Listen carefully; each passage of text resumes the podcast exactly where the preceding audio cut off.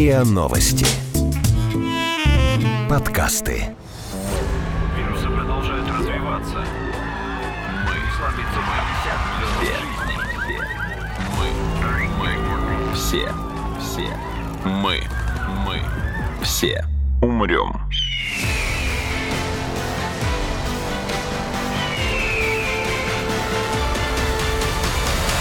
Мы все умрем.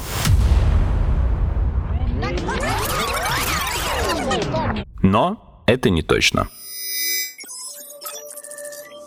Здравствуйте! Это подкаст «Мы все умрем, но это не точно», где мы с научной точки зрения разбираем, что готовит Земле и людям обозримое будущее. Меня зовут Игорь Кривицкий, со мной на связи мой коллега и соведущий Артем Буфтяк. Оп, пустынный научпоп. А нашим сегодняшним гостем по пустынному научпопу будет Михаил Козловский, инженер израильской компании Isotope, которая занимается проверкой соответствия ГОСТам в строительстве. Михаил, здравствуйте. Добрый день, Артем, добрый день, Игорь. У нас уже за окном темнеет, пишем мы это в пятницу, а выпуск выйдет в субботу, поэтому я абсолютно легально могу сказать шаббат шалом в начале выпуска. Очень давно. Принимается, шаббат, воистину шалом.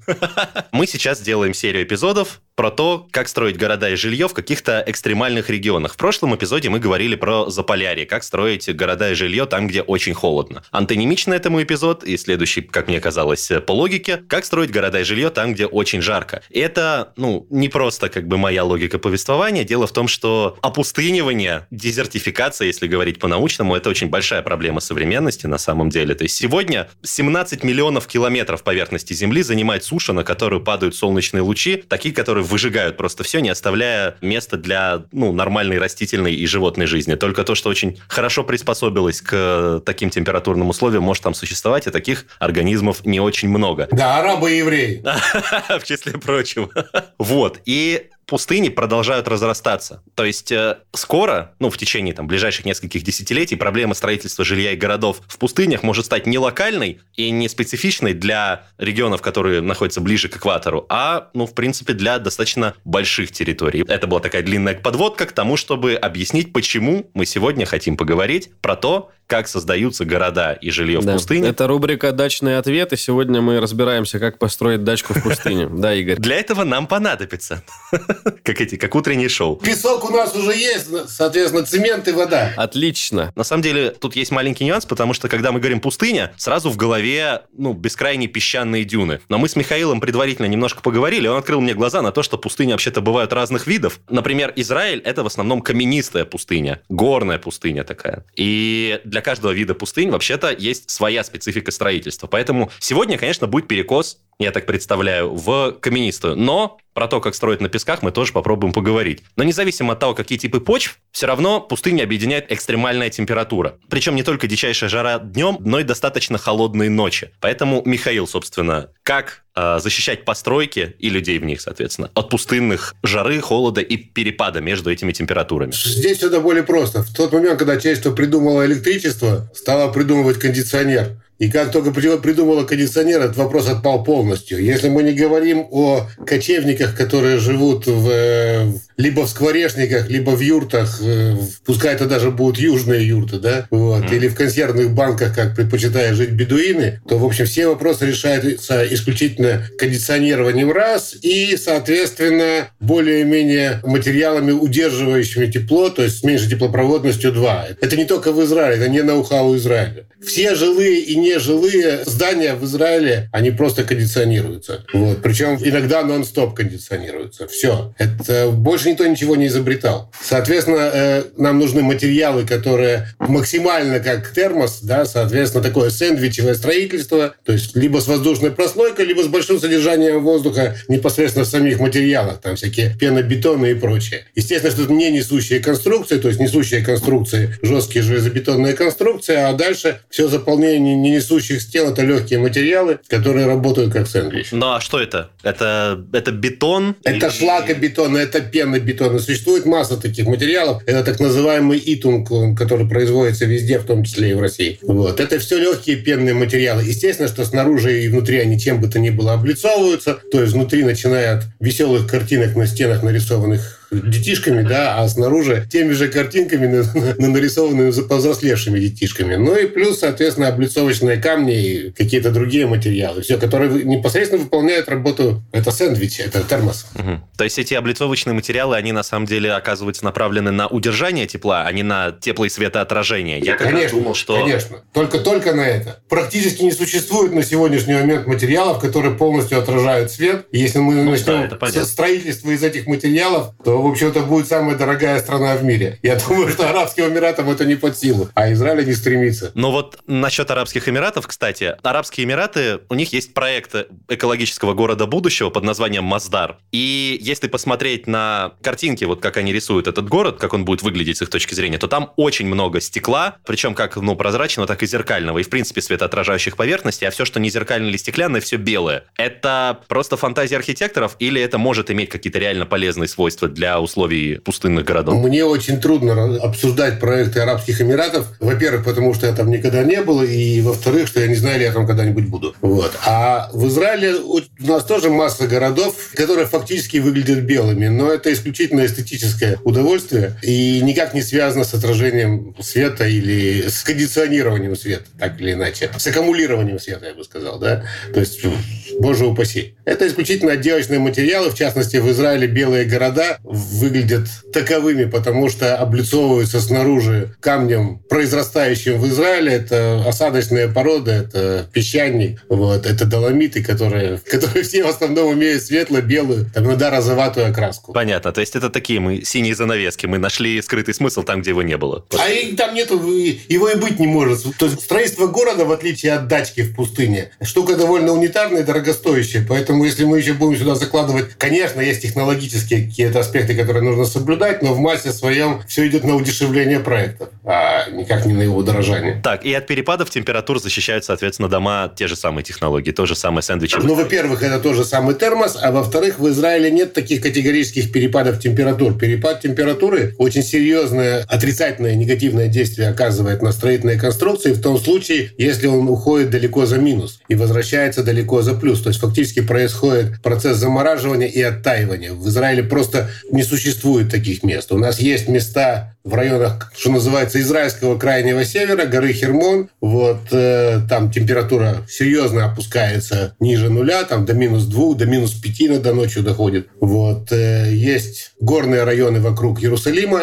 там тоже иногда температура опускается до нуля но не успевает промерзать ничего, чтобы потом оттаивать. У нас нет таких перепадов температур. И перепад температур в пустыне, на самом деле, да, вот серьезный перепад там от плюс, может быть, даже 50 на солнце или на поверхности песка, ну, до плюс 12.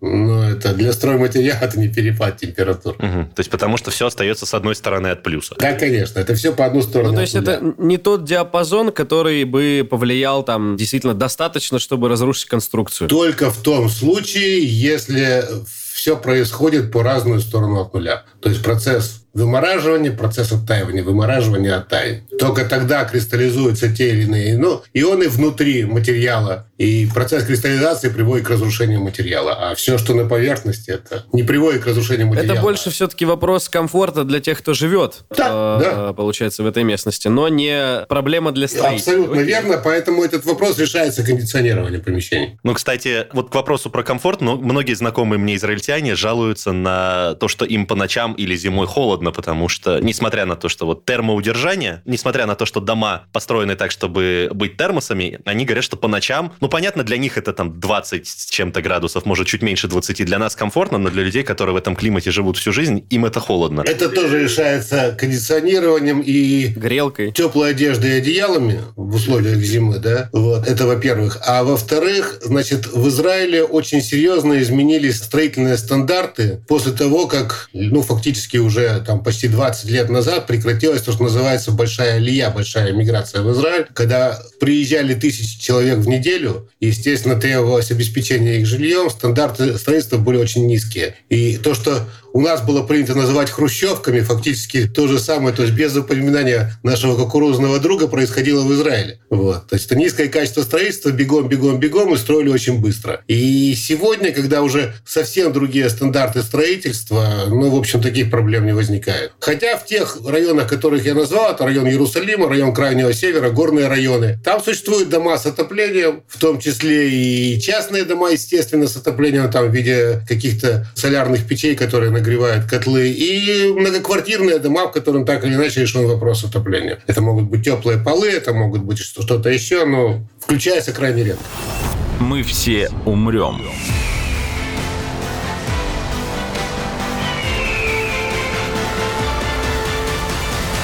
Но это не точно.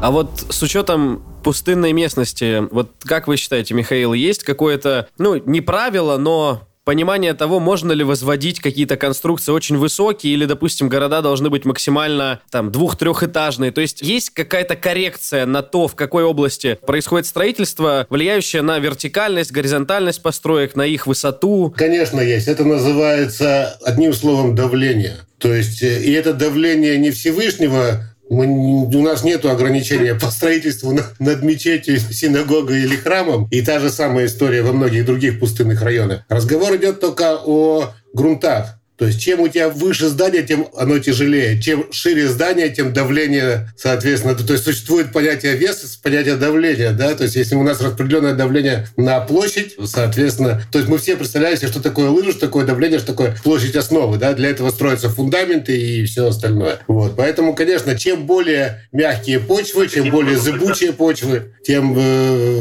более облегченные здания делаются. А каким тогда образом получается такой парадокс, что вот самое высокое здание мира, Бурдж-Халифа в Дубае, высотой почти 830 метров, оно построено именно как раз ну, в Дубае. Это как бы пустыня, причем песчаная пустыня. Во-первых, мы не знаем, в каком месте Дубаев, я имею в виду, подзем...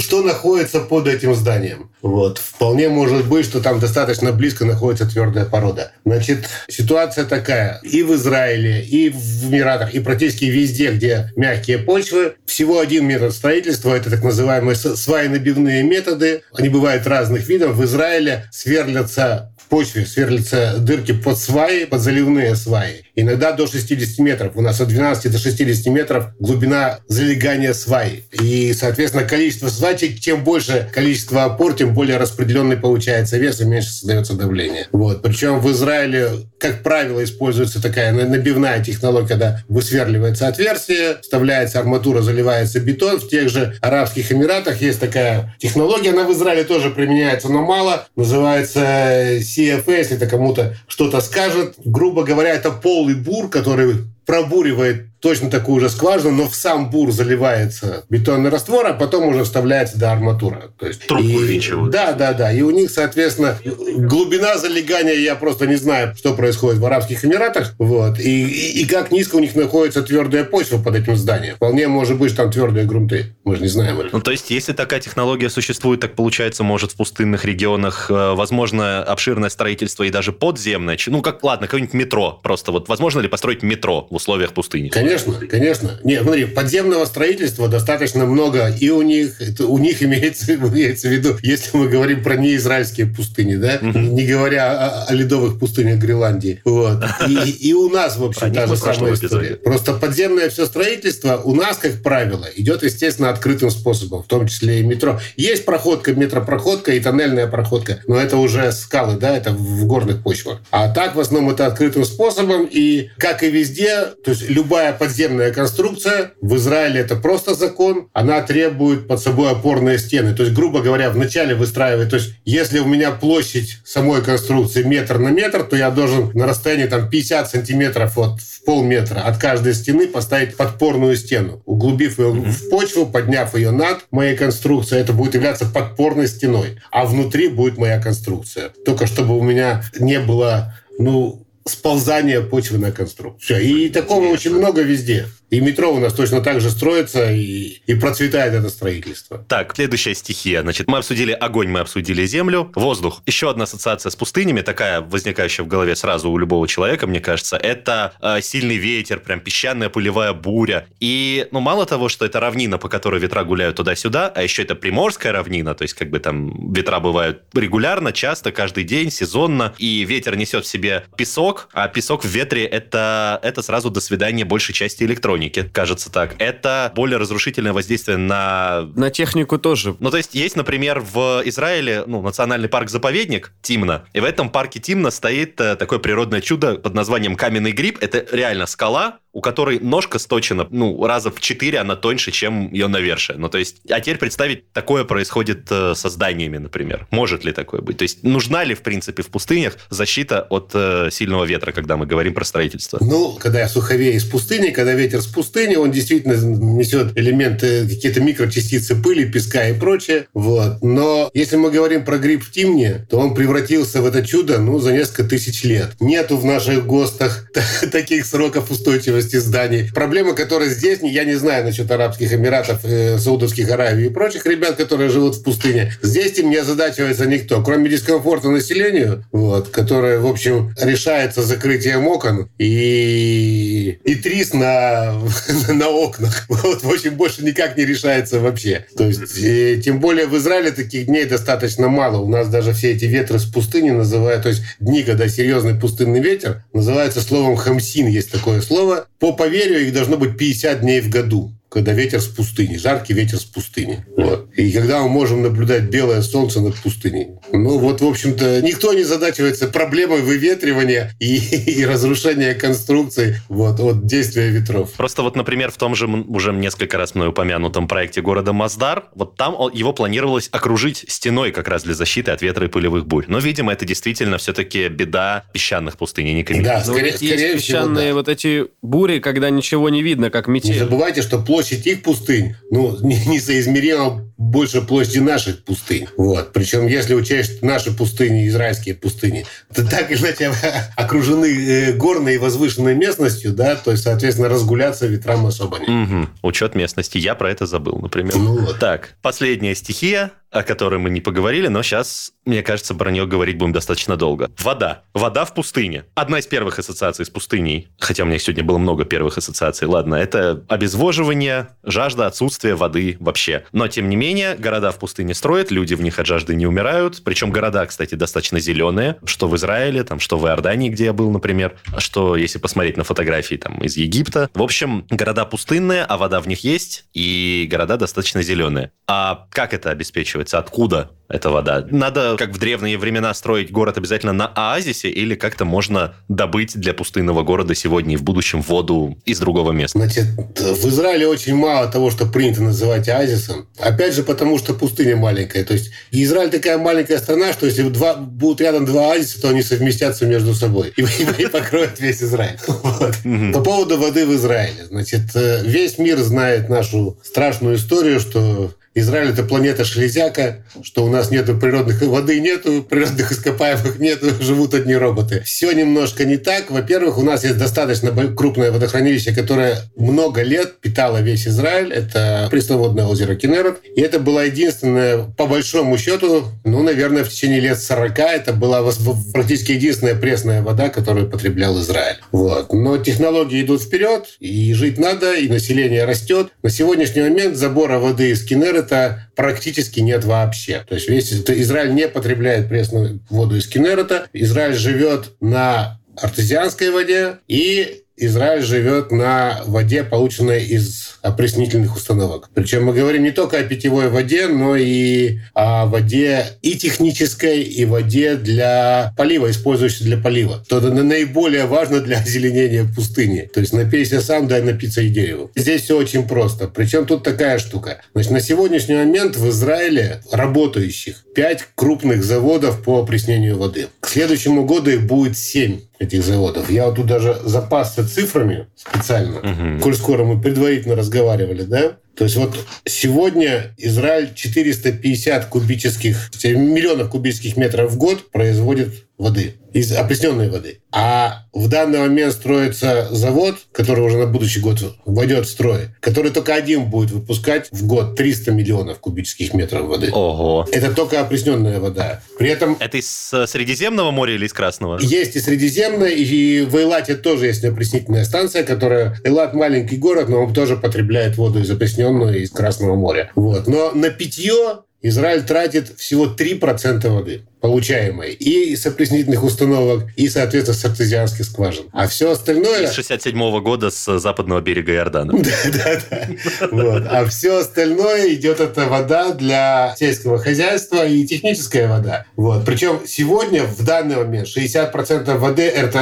артезианская вода. То есть подземная из скважин. Да, в том числе и практически вся, абсолютно вся вода, которая идет на производство каких бы то ни было напитков. То есть все заводы по производству напитков, они работают только на артезианской воде. Ну, а, соответственно, до городов прокладываются дальше трубопроводы. Не, ну это все трубопроводы, конечно. Но самая это ведь главная история не в этом. Самая главная история в том, что я хвастаюсь. Почему Израиль здесь впереди планеты всей? Потому что сегодня Израиль уже и экспортирует эту технологию по полной программе. У нас э, так называемые двойные контуры использования воды. То есть вся канализационная вода, полностью все городские стоки канализационные у нас не уходят в почву, а попадают на очистительные станции, и вода идет для вторичного использования. Уже не питьевого, то есть попадает в сельскохозяйственный контур для полива полей и ну, для сельского хозяйства. Да? Вот. Поэтому переработка воды практически стопроцентная. Мы все умрем.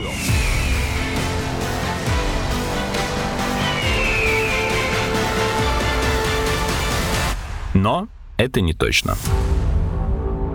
Кстати, вот про доставку воды в Израиле. Строительством трубопровода из Кенерета до центра и, э, соответственно, другого конца Израиля занимался тот же человек, инженер по водным ресурсам Симха Блас, который изобрел технологию системы капельного орошения. В Израиле, на самом деле, очень много, и вслед за Израилем эту технологию переняли многие страны, причем даже те, в которых нету, на самом деле, больших проблем с водой, потому что она инженерно гениально проста, до простого гениально, во-первых. Во-вторых, она позволяет экономить э, очень много и денег, и человеческих ресурсов, и, ну, в первую очередь, водных ресурсов. И в-третьих, ну, с появлением и развитием компьютеров и компьютерных технологий, подключение специальных систем удаленного контроля позволяет еще оперативно реагировать на какие-то изменения в поливаемых областях. Ее используют, кстати, не только в сельском хозяйстве, но и просто в городах. То есть во всех израильских городах любой газон, который вы видите, любая клумба, любое дерево, любой кустик, к ним подведена система шлангов. Специально под дерном проложенная система шлангов, которая в нужном месте с определенной частотой, фиксированной заранее, в строго дозированном объеме. Подслушивает вас. Ну, смех смехом, Михаил, а вы же не знаете, так это или нет. Я как раз это не, не просто знаю, я каждый день вижу. Вижу систему вот. шлангов, вот, которая подведена и не только в городах, но и в лесах, потому что они в массе своем на искусственное насаждение лесные массивы. Но это не всегда связано с капельным орошением. Это чаще, а, да? очень часто это может быть просто трубочки для подачи поливной воды, и, из которых в нужный момент вылезает нужная штучка, которая просто вместе с воздухом под давлением разбрызгивает в разные стороны капельки воды. Это тоже капельное орошение, да, это капельное орошение с подачей воздуха. Но существует еще понятие точечного капельного орошения, когда непосредственно, то есть, ну это уже, как, как правило, фруктовые деревья, когда подается непосредственно в сердцевину дерева, вживляется игла с трубочкой, и в зависимости от того, сколько данному дереву требуется воды, в какое время столько ему и накапывается, потому что нефиг ему пить больше. Офигеть. Вот. Не, не, не до жажды уже. Ну вот, а современные технологии, куча специальных датчиков позволяют э, регулировать эту дозу. То есть, на, если слишком жарко и сухо, можно дать больше. Если как бы зима выдалась прохладной, то, извини, деревце, другим нужнее. Это правда. Тут, я не знаю, насколько черный получится эта шутка, но по такому принципу в Израиле функционируют не только деревья на самом деле, но и то, благодаря чему Израиль стал сельскохозяйственным чудом мирового масштаба. Именно, ну, это можно, наверное, назвать фермами, но это больше, чем ферма. Короче, в Израиле существует такое явление, как кибуц. Это... Агрокоммунисты? Да, сельскохозяйственная коммуна. Неправильно. Неправильно? Вообще Хорошо. неправильно. То есть, ну, есть два отдельных слова. Сельское хозяйство, вернее, это уже два слова, да, а третье – это коммуна. То есть, да, изначально, когда Израиль строился, на первые поселенцы, даже еще, еще когда Израиль еще не строился, первые поселенцы... Когда еще не было Израиля как государства, да? Да, вот. Это были коммунарские движения. То, что называлось кибуц – это коммуна. И кибуц не без... это коммуна – это э, уклад жизни и форма собственности в первую очередь. Вот. Это коммуна в полном ее понимании. Все общее, общий доход, распределение всех доходов по потребностям, но не в денежном эквиваленте, а, грубо говоря, стоит склад, куда человек приходит и, и берет из этого склада те вещи, которые, или те продукты, которые ему нужны, а пополняется склад, в том числе его трудом на благо коммуны. Вот. И коммуна продает это все, соответственно, государству, продает это все участникам вот, и, и так далее. Но кибуц не обязан быть сельскохозяйственным. И на сегодняшний момент кибуцы, как, в принципе, все коммунарские движения во всем мире, в том числе и в Израиле, на самом деле кибуцы составляют ну, очень малую толику в сельскохозяйственном объеме работы страны. То есть уже гораздо больше фермерских частных хозяйств, чем кибуцы занимаются обеспечением сельскохозяйственной продукции и тем более ее экспорт. Угу. Я почему-то был уверен, что именно вот кибуцы составляют основную агромощь. Нет, это не основная агромощь. И достаточно много кибуцев, которые на своей территории имеют заводы, научно-исследовательские институты, но это mm. тоже кибуцы, это тоже коммуна. Может быть, у них есть какое-то полеводческое хозяйство маленькое для себя. Угу. Я про это читал, но я думал, что это как раз достижение последних лет, то, что кибуц может быть не только сельскохозяйственным, а научно-производственным тоже. Я думал, но изначально, я так предполагал, да. по крайней мере, они были... Изначально, конечно, потому что нужно было самих себя прокормить. Для начала нужно было самих себя прокормить. Вот, э, либо осушить болото вокруг себя и построиться, потом, соответственно, в этих же осушенных болотах себя кормить. Значит, та же самая история с пустыней и прочее. Поэтому, конечно, изначально это были сельскохозяйственные коммуны. А сейчас нет. Вопрос, э, если говорить о последних годах, от какой точки начинать отсчет со словом «последнее»? Ну, последнее. Я в Израиле живу 18 лет. Вот к тому моменту, что я приехал в Израиль, коммунарское движение, то есть кибусное движение, ну, уже прошло... Свой пик? Да не просто свой пик. Уже вышло, наверное, модное сейчас слово «на плато», да?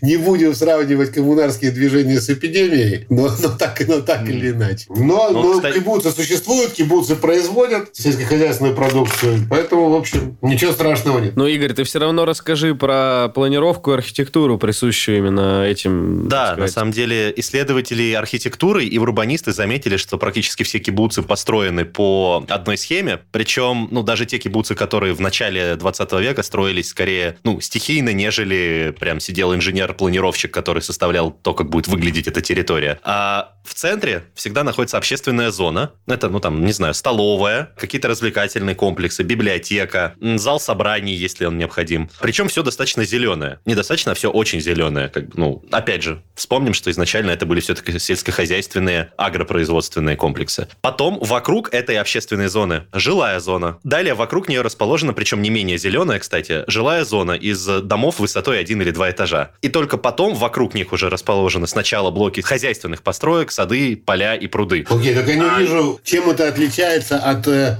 устройство любой деревни, любого города. Кроме того, что закон кибуца, коль скоро это коммунара, да, что все дома, принадлежащие жителям кибуца, должны быть одинаковые, жилые дома, потому что они не принадлежат жителю кибуца. То есть вот сегодняшние современные кибуцы так и да дают разрешение своим, как же сказать, членам кибуца, да, то есть они там членство в кибуце, надо еще мало жить в кибуце, надо быть членом кибуца. Своим членам кибуца на видоизменение, достройку, перепланировку и прочее домов. На это все нужно получить разрешение у Совета кибуца. Поэтому любая деревня, по большому счету, любая деревня в мире построена таким образом. То есть в минимальном доступе до общественно значимых э, зданий, будь то магазин, будь то клуб, плаха или церковь, да, в том или ином виде, то есть какое-то публичное место, какая-то площадь, она должна находиться на расстоянии наименьшей удаленности от жилого комплекса. Соответственно, идеальный вариант – это круг. То есть по кругу располагается, от публичного места располагаются жилые дома, а дальше, естественно, уже идет э, места, куда надо ходить на работу. Чем меньше надо строить дорогу для вывоза готовой продукции и обработки готовой продукции, тем она должна быть ближе к складам дорожной сетки, да, а дальше, соответственно, поля. Это везде так в мире, в том числе и в Израиле. Хорошо. Кстати, мысль сейчас пришла в голову. Вы упомянули необходимость осушения изначально, которая встала перед многими кибуцами. Я вспомнил, как мне рассказывали, что на самом деле многие города Израиля страдали от такой проблемы, ну, на начальном этапе, когда их строили, что воды было немало, а наоборот слишком много. Это была заболоченная местность, и от воды приходилось избавляться. Это, во-первых, кажется неочевидным в условиях пустыни, ситуация, когда воды слишком много. А во-вторых, как это делается, какими способами? В свое время, когда на этой территории были турки, Османская империя. Здесь все было пробито железными дорогами, вся территория Израиля. И с территории Израиля вывозилось колоссальнейшее количество древесины. Были вырублены все леса, природные леса. И турки вывезли с этой территории очень много древесины, практически всю древесину вывезли. И, естественно, если уходит древесина, соответственно, портится почва, начинается заболачивание этих почв. Это как раз искусственное болото. Конечно, часть там где-то, если был какой-то пресный водоем, то пошло засаливание почв и так далее, и процесс образования уже болот. Но осушение болот – это не избавление от лишней воды. Это избавление от излишней влаги. Это не питьевая вода, это соленая вода. Это uh-huh. совсем другая вода. Да? Вот. И, конечно, нужно было осушать болото. То есть, если посмотреть на карту Израиля, то все, что находится между, ну, фактически между хребтами, с одной стороны, это Иерусалим, то есть это Иудейские горы и Синайские горы, это все были болота. И как их осушали? Я помню историю про то, что засаживали эвкалиптами, которые пьют очень много влаги. Вполне может быть, что засаживали эвкалиптами. Я, к сожалению, не успел, когда приехал, уже все было сухо. Стояли города, честно, не знаю. Но, как, то есть, естественно, что работала какая-то серьезная группа мелиораторов, которая, в общем, знает, как осушать болото. Все, что я могу сказать. Ну, какие-то дренажи делаются, видимо. Может быть, и эвкалипты где-то как-то. Вот. Потому что в Израиле действительно достаточно много эвкалиптов. Вот. Хотя это не доминирующее, наверное, дерево на нашей территории. Мы все умрем.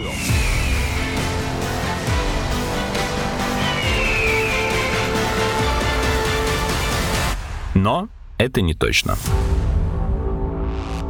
Как мы уже говорили, в принципе, существует такая опасность, что большое количество площадей сейчас, на которых живут люди, на которых произрастает большое количество растений, они превратятся в пустыню. Понятно, что там эксперты до сих пор спорят, когда это произойдет, произойдет ли это точно. Но что мы можем сказать уверенно, это то, что в принципе, ну, в настоящий момент 17 миллионов километров поверхности Земли и так занимает суша, на которую просто падают солнечные лучи, там никого не живет, там ничего нет, и по большому счету это можно назвать пустыней. Вот весь этот огромный объем пространства. И даже 10% этой площади, если обеспечить ее, к примеру, солнечными батареями, этого будет достаточно, чтобы получать более 18 киловатт электроэнергии на каждого жителя Земли. Хотя на каждого жителя Земли приблизительно приходится где-то 10 десятых киловатт электроэнергии. 10 десятых а, это одна целая. Ну, приблизительно. Две, две десятых. Две десятых. Две десятых. Да, две десятых. Соответственно, куда смотрит весь мир, чтобы попытаться подобный проект начать реализовывать? Ну, это Сахара. Если бы она была страной, это пустыня, она бы даже Бразилию в объеме своем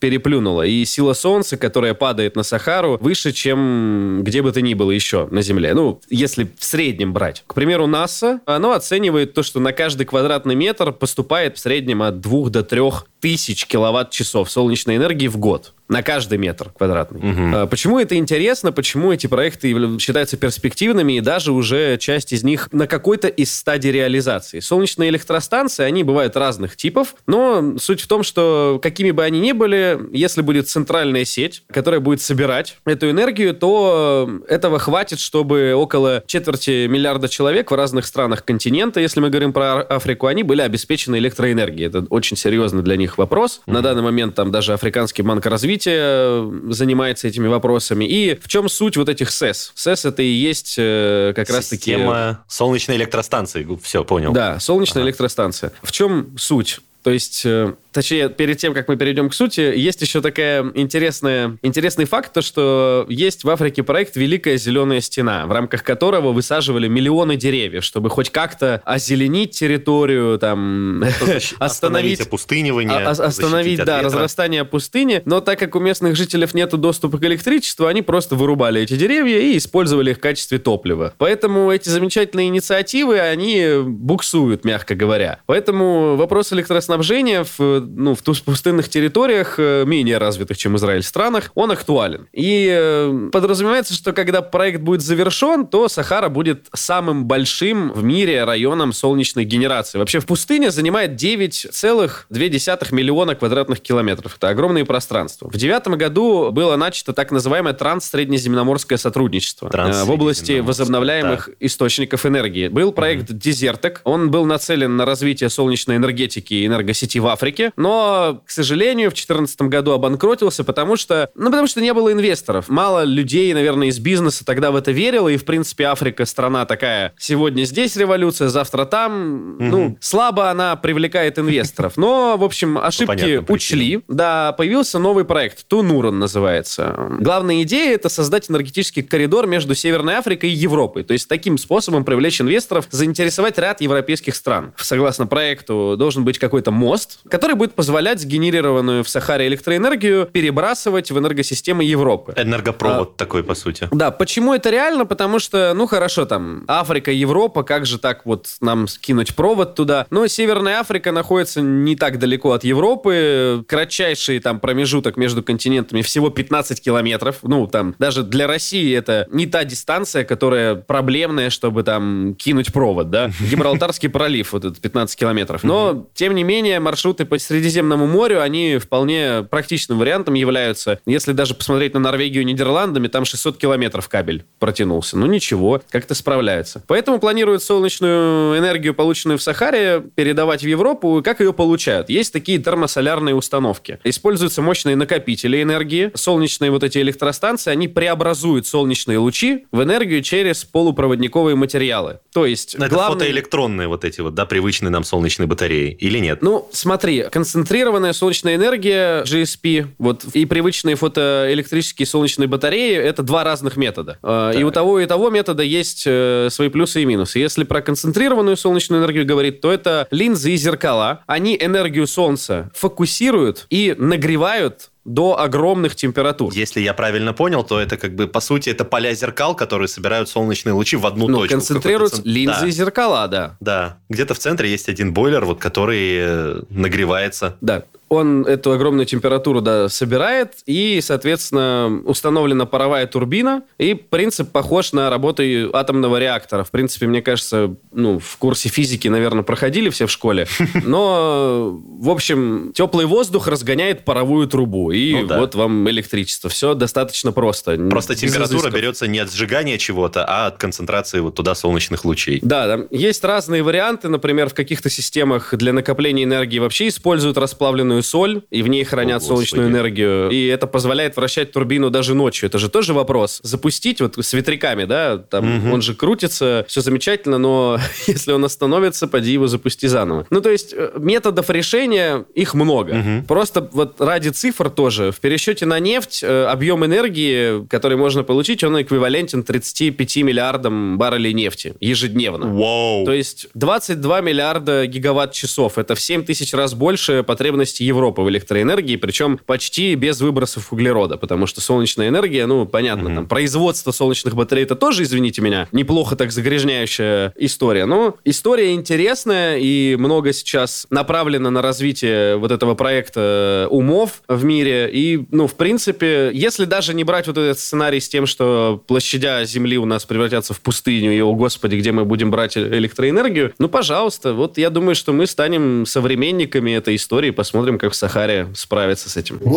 Можно немножко скепсиса, да? Пожалуйста. Конечно, нужно, а то как-то очень радужно. То есть э, я все это внимательно выслушал. То есть вы сами ведь должны понимать, что это проблема не научная. Это проблема А, социальная, и Б, политическая. Экономическая mm-hmm. еще. Да, но ну, экономическая уже да? постоку поскольку. Я думаю, что если бы Сахара это была бы, если бы в частности Сахара находилась на территории одной страны, а тем более не враждующих между собой стран, то, наверное, этот вопрос бы порешали бы немножко раньше, и компания, которая первая занималась вопросами аккумуляции солнечной энергии, получаемой в Сахаре, наверное, бы не разорилась. Та же самая история с транспортировкой этой энергии и передачей ее в какую бы то ни было э, сеть, да, электрическую сеть. А кому должна принадлежать эта сеть? Если мы решим вопрос, ну, хотя бы если не мирового, то полумирового правительства, договоренного между собой живущего в мире и согласие, я думаю, что все остальные вопросы технически будут решены. Трансгосударственный электрокибуц. Ну да, не говоря уже о лоббистской составляющей, тоже мы все прекрасно понимаем, что если сегодня углеводородные страны сказать, что, ребята, вы знаете, с завтрашнего дня мы переходим в основном на солнечную энергию, а свой бензин будем оставить только для автомобилей, то эти страны должны будут покончить не только с солнечными электростанциями, но и со всеми электростанциями в мире. Только ради того, чтобы продержать свое существование. А как? Если целые страны, страны и народы живут только за счет продажи углеводородов. И проблема, соответственно, лоббистская. То есть, если говорить об экономике, это скорее лоббистская проблема, а не вопрос э, затратности проектов. Потому что, Хорошо. смотрите, в Израиле на сегодняшний момент впущена в эксплуатацию, запущена в эксплуатацию самая крупная, ну, на сегодняшний момент из, из работающих, самая крупная солнечная электростанция в мире. В пустыне Негев, и она состоит из тысячи зеркал, если я правильно Да, да, да. Я, я, честно говоря, не знаю точное количество зеркал, которые находятся на этих полях, но я э, очень, то есть, ну, буквально там раз в неделю проезжаю мимо этих полей, проезжаю мимо башни рефлектора, ну и где-то километров за 200 уже начинаешь видеть это чудо света, которое где-то парит в небе ярким-ярким пламенем. Это, извините, вопрос. Сейчас мы говорим про одну и ту же электростанцию. Есть просто дело в том, что еще в Негеве есть электростанция Ашалим, и она знаменита самой высокой в мире вот как раз вот этой вот э, концентрационной башней, которая в центре этой солнечной электростанции, на 250 метров в высоту. Это, Они это, находятся это, очень близко друг от друга, поэтому поля там общие, а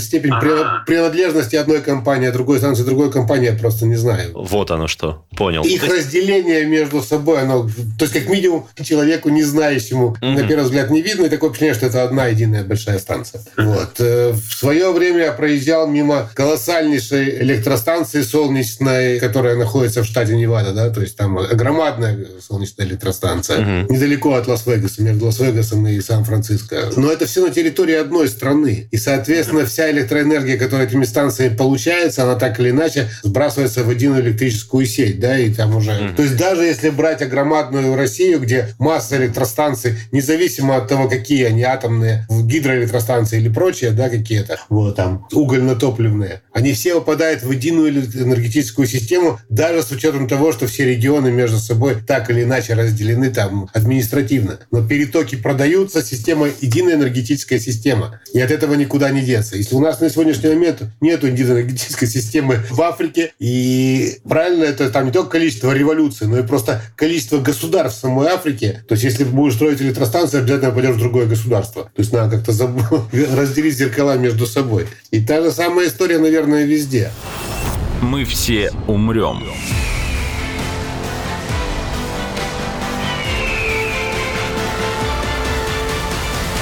Но это не точно.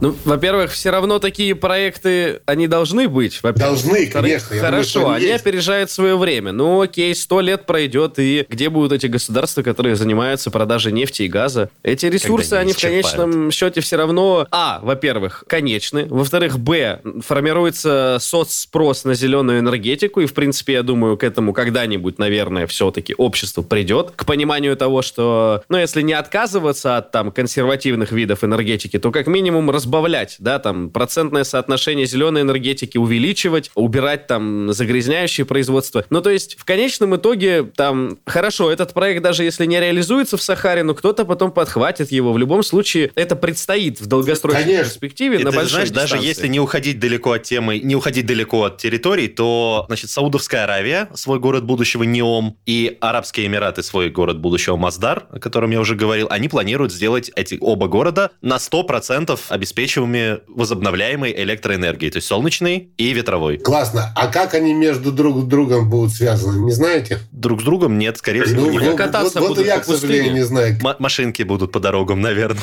Конечно, такие проекты будут, и это все будет замечательно. Но если эти проекты начнут реализовываться, я думаю, что и социальных э, различий между странами, и политических разногласий между странами, осуществляющими эти проекты, будет гораздо меньше, и тогда их можно будет осуществить. А тут смотрите, как бы бы тут, по-моему, будет цепочка. У нас из-за чего эти противоречия сейчас как раз? В основном, в основном из-за углеводородов. Ну, из-за денег. Скажи слово «деньги». Не бойся слова «деньги». Игорь, Нет, Игорь, деньги, ты да, сидишь... деньги на электро... Ну, на... Ты деньги... сейчас сидишь э, в, в компьютер... На ты... тонком льду.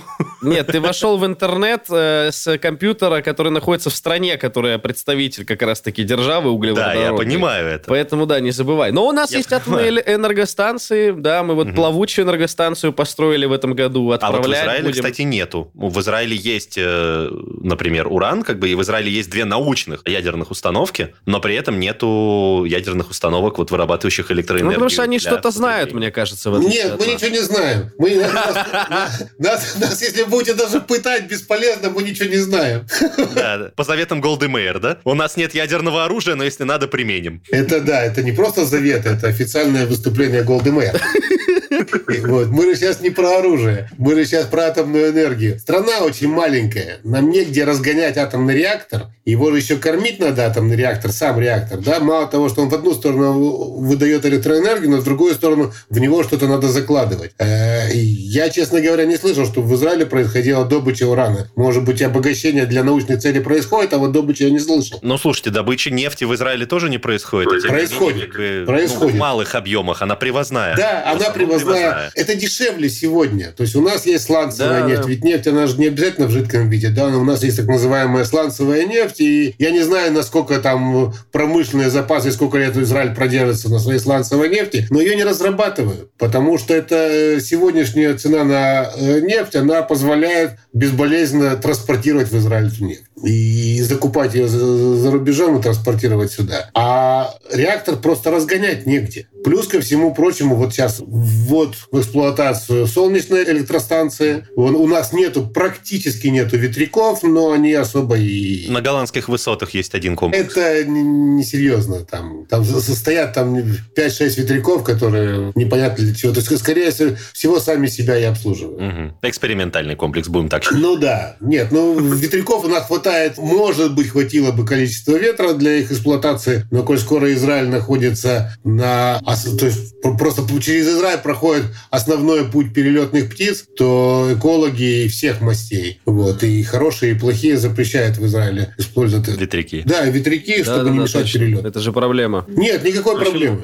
Не, ну для птиц это проблема. Птицы как бы... Для птиц проблема, для нас Да. нет. Я же и говорю, да, я просто когда читал тоже про виды энергетики, да, экологи, они вообще против э, всех этих историй с ветряками, поэтому логично, если вы говорите, птицы летят через эту зону, то вполне объясним этот закон. Они не просто летят через эту зону, они в Израиле останавливаются. Это точка перелета, то есть э, точка Я бы отдыха тоже при остановился, перелете в если бы летел через То есть не Израиль. только люди в Израиле мигрируют, да, но и даже птицы. Э, Да, многие остаются. То есть послед- последнее время Точно та же история, точно та же. Из-за бюрократических проволочек птиц остается, остается не так много, но, но некоторые остаются. Ну и последний интересный факт. Еще в Израиле начинают, по крайней мере, вроде бы развивать такую тему, как приливные электростанции. То есть, например, в израильском городе Яфо, в его порту установлена пилотная электрогенерирующая установка, работающая за счет силы прилива и отлива. Есть такая штука. Есть такая штука. Я не знаю, ли она уже работает, но это будет та же самая история, что с атомным реактором. Израиль находится на берегу Средиземного и чуть-чуть Красного моря. Про мертвое мы не говорим. Ну, в мертвом, то есть прилив в мертвом море это то, что мы ждем как раз, потому что он начнется вместе с Мессией, так- и тогда все будет хорошо.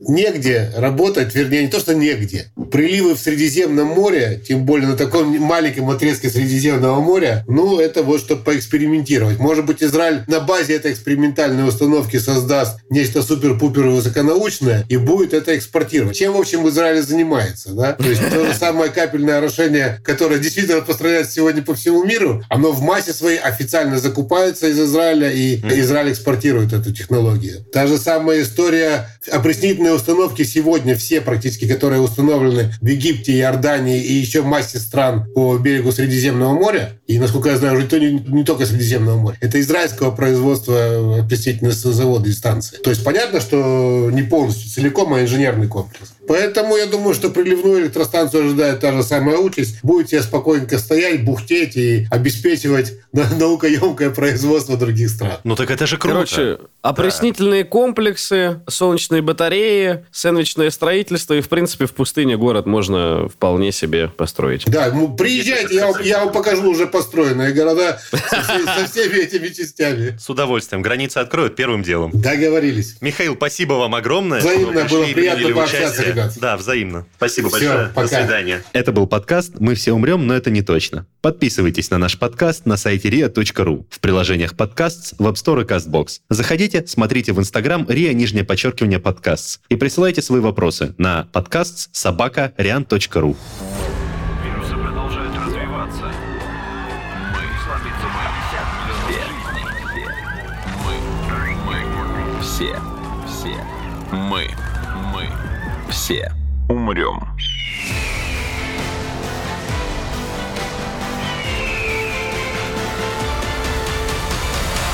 Мы все умрем.